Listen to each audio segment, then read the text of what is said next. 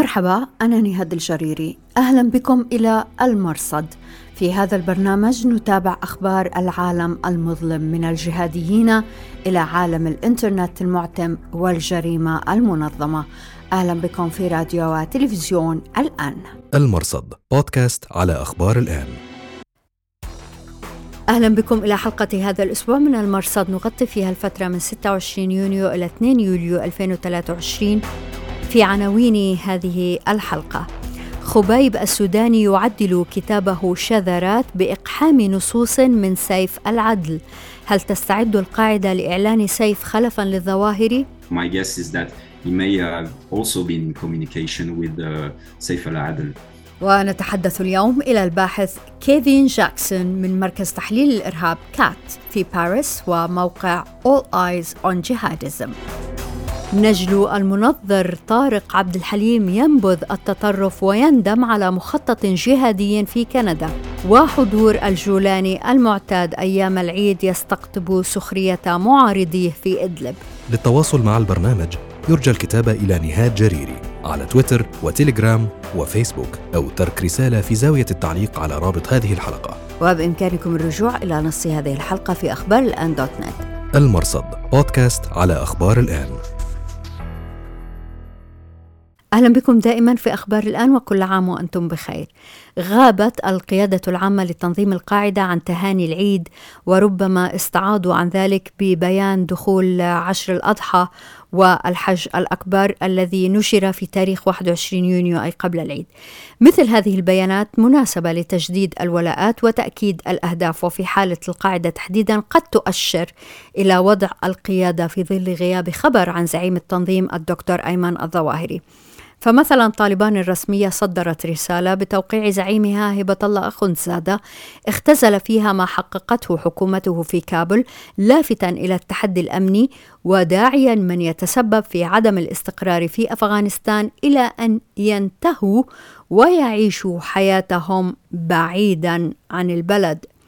أمير طالبان الباكستانية TTP مفتي أبو منصور عاصم استغل التهنئة للتأكيد على مسار الجماعة بالقضاء على الجيش الباكستاني وإعادة البلد إلى أصلها الأيديولوجي الذي قامت عليه عندما انفصلت عن الهند أي تحكيم الشريعة. حتى جماعة جيش العدل وحركة أنصار الفرقان في إيران نشرتا تهاني العيد وهما جماعتان تقولان إنهما تقاتلان من أجل السنة في بلوتشستان. جماعة شباب في الصومال كانوا الأنشط بين أفرع القاعدة. بثوا إصدارات تتضمن فعاليات العيد في أكثر من مكان يسيطرون عليه. بالإضافة إلى إصدارين رئيسين الأول يتضمن كلمة للمتحدث باسم الجماعة علي محمود راجي في حفل تخريج ضخم في معسكر ربعي بن عامر. أما الإصدار الثاني فجاء ضمن سلسلة لا مرحبا بهم إنهم صالوا النار. القاعدة في اليمن نشرت مرئيا للقيادي فيها خبيب السوداني إبراهيم القوصي بعنوان تهنئة ومؤازرة وفيه هاجم الفصائل الفلسطينية واعتبرها أنانية تفتقر إلى المبادرة في مقارعة إسرائيل داعيا أفرادها إلى التخلي عن قيادات مزدوجة المعايير يقدمون مصالحهم على مصالح الشعب. كما قال في المقابل أشاد السوداني ايما اشاده بجماعة شباب في الصومال والقاعدة في غرب إفريقيا. المرصد بودكاست على أخبار الآن. كان للسودان إصدار آخر في أسبوع العيد أحدث جلبة نوعا ما. مؤسسة الملاحم الذراع الإعلامية لتنظيم القاعدة في اليمن نشرت الطبعة الثانية من كتاب شذرات من تاريخ القاعدة رواية الشيخ خبيب السوداني.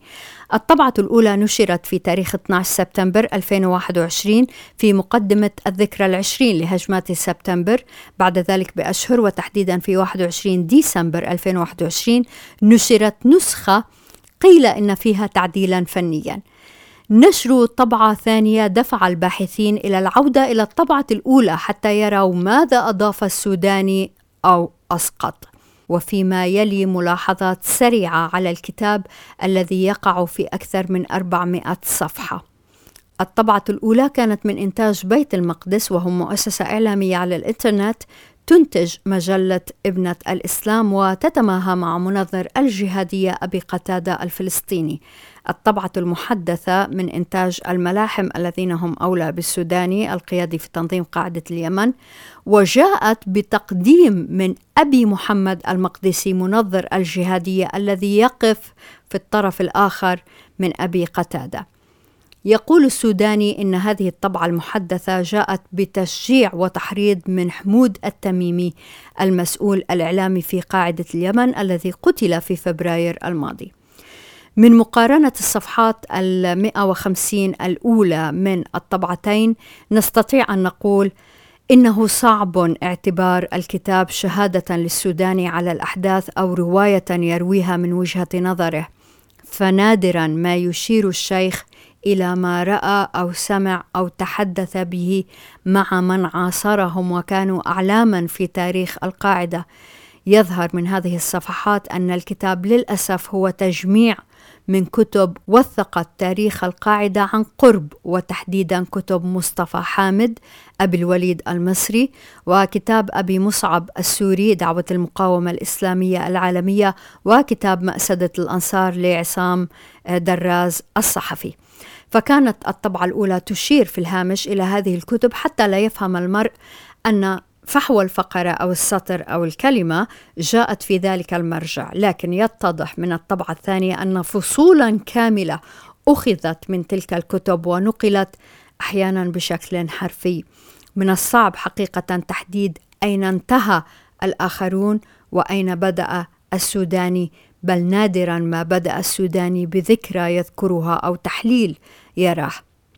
في الطبعة الأولى توقف الباحثون عند إشارة السوداني إلى حمزة بن لادن بجملة رحمهم الله فاعتبر الباحثون أن هذا اعتراف من القاعدة بقتل حمزة في عملية أمريكية في يوليو 2018 حتى اليوم لم يحسم تنظيم القاعدة مصير حمزة.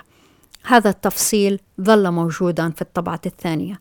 الشيء نفسه حدث عندما أقر السوداني بأن أبا محمد المصري قتل في طهران في أغسطس 2020 لكن السؤال المهم هنا هل يعلم السوداني بوفاة الرجلين علم اليقين أم أنه يعتمد على تقارير إخبارية؟ في نفس الوقت ظل السوداني يشير إلى الظواهر بحفظه الله وفي المقدمة دعا له بالرحمة حيا كان أم ميتا بحسب الأمريكيين طبعا قتل الظواهري في غارة أمريكية في اليوم الأخير من يوليو 2022 من أهم التعديلات التي أضيفت على الصفحات المئة وخمسين الأولى من الطبعة الثانية كان إقحام أجزاء منسوبة إلى سيف العدل. فهل هذا تقديم غير رسمي لسيف العدل خلفا للظواهري؟ ممكن. وهنا نأتي إلى العلاقة الإيرانية. حساب أنباء جاسم وهو الحساب الذي كشف عن قتل أبي محمد المصري في طهران لفت إلى صورة منشورة في الكتاب لأبي عبد العزيز المصري علي سيد محمد مصطفى البكري ضمن فصل جديد في الطبعة الثانية عن أسلحة الدمار الشامل التي كان يسعى إليها أسامة بن لادن. البكري كان مسؤولا عن الاستحواذ على هذه الأسلحة. يتبع السوداني اسم البكري بجملة تقبله الله. يرد أنباء جاسم يبدو أن السوداني لا يعلم أن أبا عبد العزيز حي يرزق في إيران. الكتاب يحتاج مراجعة. يشير أنباء جاسم إلى أن الخطأ قد يكون مطبعيا ويعتبر أن الأهم من الإقرار بحياة الرجل أو موته هو أن السوداني تجاهل تماما انتقال البكري إلى إيران وأنه اختفى تماما بعد أن فر إليها. يخلص انباء جاسم إلى أنه بسبب هذا الخطأ بات الجميع يعلم الآن أن القيادات في إيران أكثر من مجرد سيف العدل والمغربي. سهر الظواهري والمرشح أيضا لزعامة التنظيم. وهنا مربط الفرس. متلازمة طهران لا تقتصر على سيف العدل خلفا للظواهر وإنما على قادة الصف الأول جميعا. في أخبار الآن نسأل دائما هل يكون سيف العدل حرا أبدا من العلاقة الإيرانية من متلازمة طهران ويبدو أن السؤال الصحيح يجب أن يكون هل تكون القاعدة حرة أبدا من متلازمة طهران؟ وبعد قليل نتحدث أكثر عن هذا الكتاب مع الباحث كيفين جاكسون من مركز تحليل الإرهاب كات في باريس وموقع All Eyes on Jihadism. فابقوا معنا لطفا. المرصد بودكاست على أخبار الآن. في إدلب ومحيطها حيث هيئة تحرير الشام التي أحدثت حالة في الساحة الجهادية تستمر المظاهرات ضدها وتدخل شهرها الرابع ضمن مطالبات شعبية بإطلاق سراح المعتقلين لدى الهيئة. وفيما نصب المعارضون في سرمدة خيمة لمعايدة أهالي هؤلاء المعتقلين ظهر زعيم الهيئة أبو محمد الجولاني في العلن كما هي عادته كل عيد. معارضون وأنصار تداولوا مقطعين للجولاني يتجول في إدلب بعد منتصف ليلة العيد فالتقى بشرطي وعامل نظافة.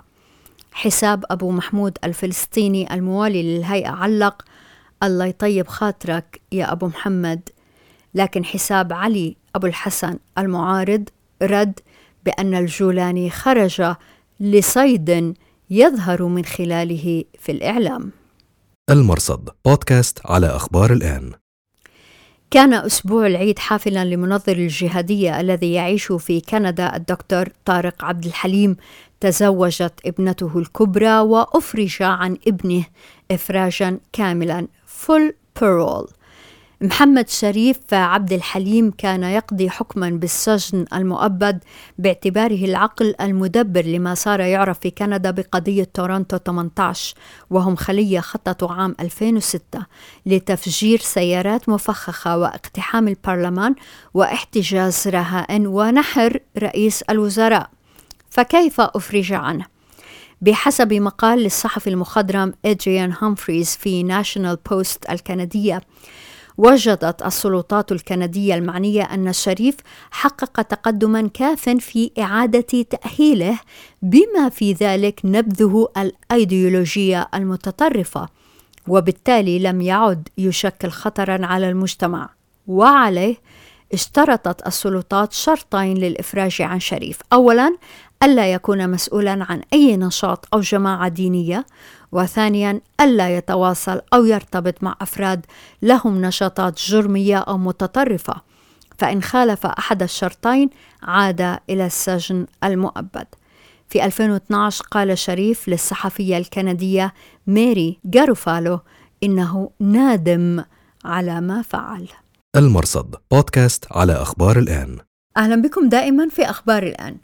نرحب هذا الأسبوع بكيفين جاكسون مدير البحث في مركز تحليل الإرهاب كات في باريس ويكتب في موقع جهادك الشهير ومؤلفاته مجموعة في موقع All Eyes on Jihadism.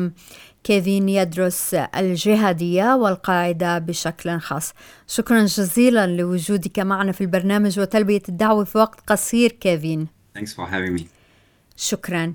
إذا خبيب السوداني إبراهيم القوسي وضع طبعة ثانية من كتابه شذرات ما أكثر ما لفت انتباهك في هذه النسخة؟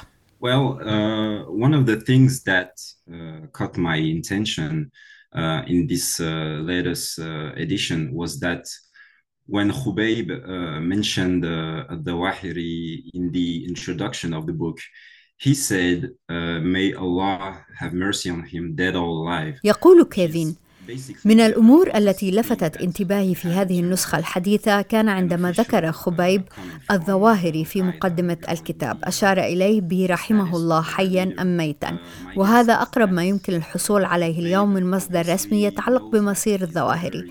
أعتقد أن خبيب يعلم أن أميره قد قتل ولكنه لا يستطيع الاعتراف بذلك لأن القيادة في خراسان لم تقرر بعد الإعلان عن ذلك.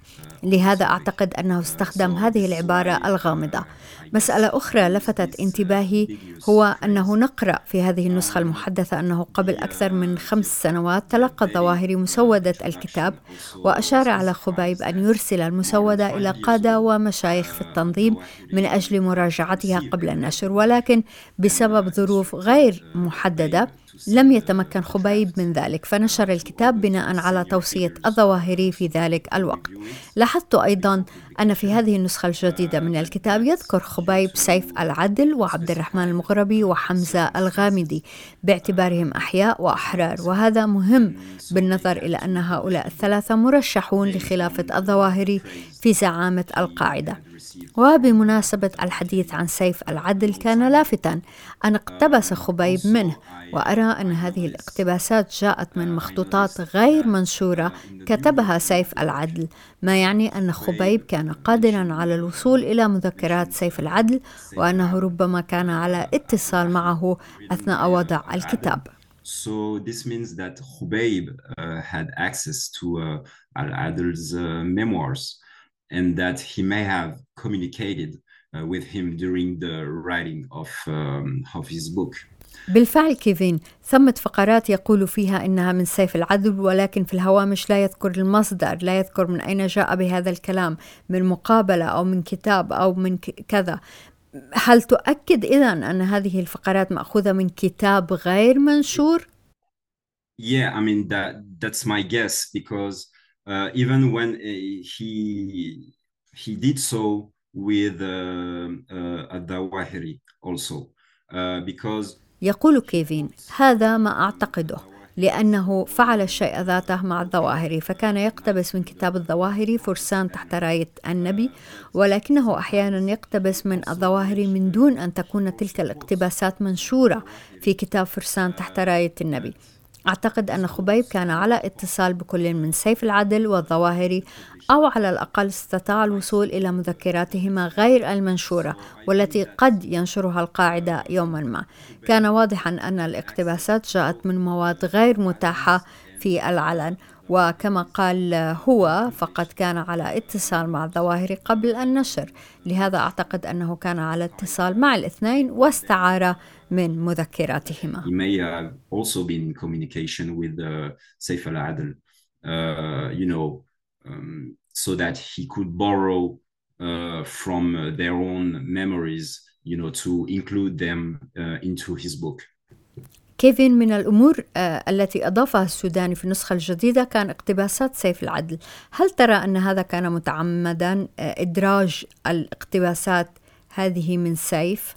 Well, I think that the the goal of uh, Khubayb was um, much broader than than that. I think that his first uh, purpose يقول كيفين أعتقد أن هدف خبيب كان أكثر من ذلك عندما نشر الكتاب كان يهدف إلى تقديم رواية رسمية حول تاريخ القاعدة تصحح أخطاء قيلت عنها سابقا. بالرغم من أن كثيرين كتبوا عن القاعدة وتاريخها وبمن فيهم أعضاء في الجماعة إلا أن هذه المؤلفات لم تحظى بموافقة التنظيم. مثلا في العام 2009 نشر فضل هارون وهو قيادي مهم في فرع القاعدة في الصومال نشر كتابا مفصلا للغاية عن تاريخ القاعدة من دون أن يرجع إلى القنوات الرسمية للقاعدة. الأمر الذي أغضب قياديين في التنظيم رأوا أن هارون كشف كثيرا من الأسرار من دون الرجوع إلى قادته. نضيف إلى ذلك أن كثيرا مما كتب عن القاعدة كان ينتقد التنظيم ولم تكن القاعدة ترحب بهذا فكانت حريصة على أن تقدم روايتها هي عن تاريخها هو. So over the years, you know, uh, Al Qaeda grew uh, pretty frustrated and uh, irritated, um, and was uh, eager to uh, present its own version of its history.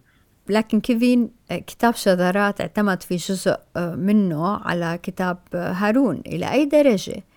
ترى أن هذا الكتاب هو ليس مذكرات بهذا المعنى وإنما تجميع فصل من كتاب مصطفى حامد آخر من كتاب لأبو مصعب السوري وآخر من كتاب هارون. Yeah, I mean, and this is uh, pretty common in uh, Uh, jihadist uh, literature. I mean, at least uh, he bothered to, you know, quote. يقول كيفين هذا أمر شائع في الأدبيات الجهادية ومن الجيد هنا أن خبيب ذكر اسم المصدر كثير من الجهاديين لا يذكرون المصدر الذي نقلوا منه ثم إن خبيب أراد أن يعترف بفضل شيوخه ومن سبقوه في رواية تاريخ القاعدة فهو يستعير وبكثافة من الآخرين سواء من أعمالهم المنشورة أو غير المنشورة. فيما يتعلق برواية فضل فخبيب لم يكن موجودا في منطقته. فضل قدم رواية دقيقة ومفصلة وشاملة لما كان يحدث فكان أفضل لخبيب أن يقتبس منه من أن يذكر التجربة وكأنه هو الذي عاشها It's better for him, you know, to quote that directly from uh, Harun who was there rather than, you know, trying to pass this knowledge uh, as his own. كيفين كتبت كثيرا وبتعمق عن معضلة خلافة الظواهري إلى أي درجة ترى أن القاعدة اليوم بعد مرور عام تقريبا على قتل الظواهري باتت مستعدة حقيقة لأن تعلن سيف العدل زعيما بالرغم من علاقته الإيرانية وترى أنهم حقيقة لا يخجلون من هذا الإقرار. Well, I think that, uh, yeah, as you said, the, the Iran factor is the the biggest challenge to uh, Saif al-Adl assuming the the leadership. يقول كيفين العامل الإيراني هو التحدي الأكبر أمام سيف العدل لتولي زعامة التنظيم بعد الظواهري واضح من التقارير التي نسمعها أن ثمة معارضة في أوساط القاعدة لأن يتولى سيف العدل زعامة التنظيم بسبب وضعه المشبوه في إيران. البعض يقول إنه ممنوع من مغادرة إيران ولكن آخرين يقولون أن سيف العدل لا يريد أصلا أن يغادر إيران وإنه اعتاد الحياة هناك ولا يريد أن يغامر بأن تقنصه طائرة من دون طيار. إن هو غادر البلد. العلاقة الإيرانية سببت دائما حرجا للتنظيم. في الماضي عندما كان أبو محمد المصري حيا آه، مع سيف وغيره في إيران كانت القاعدة تنفي ذلك في منشوراتها على العلن. لكنهم كانوا يدركون أن إيران لها تأثير عليهم لأن عددا كبيرا من كبار قادة القاعدة فروا إلى إيران بعد غزو أفغانستان في 2001 ووضعوا تحت إقامة جبرية.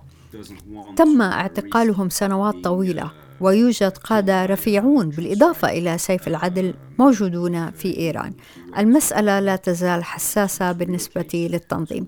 جبهة النصرة سابقا كانوا يقولون أن قادة القاعدة اليوم يعيشون في بلد عدو.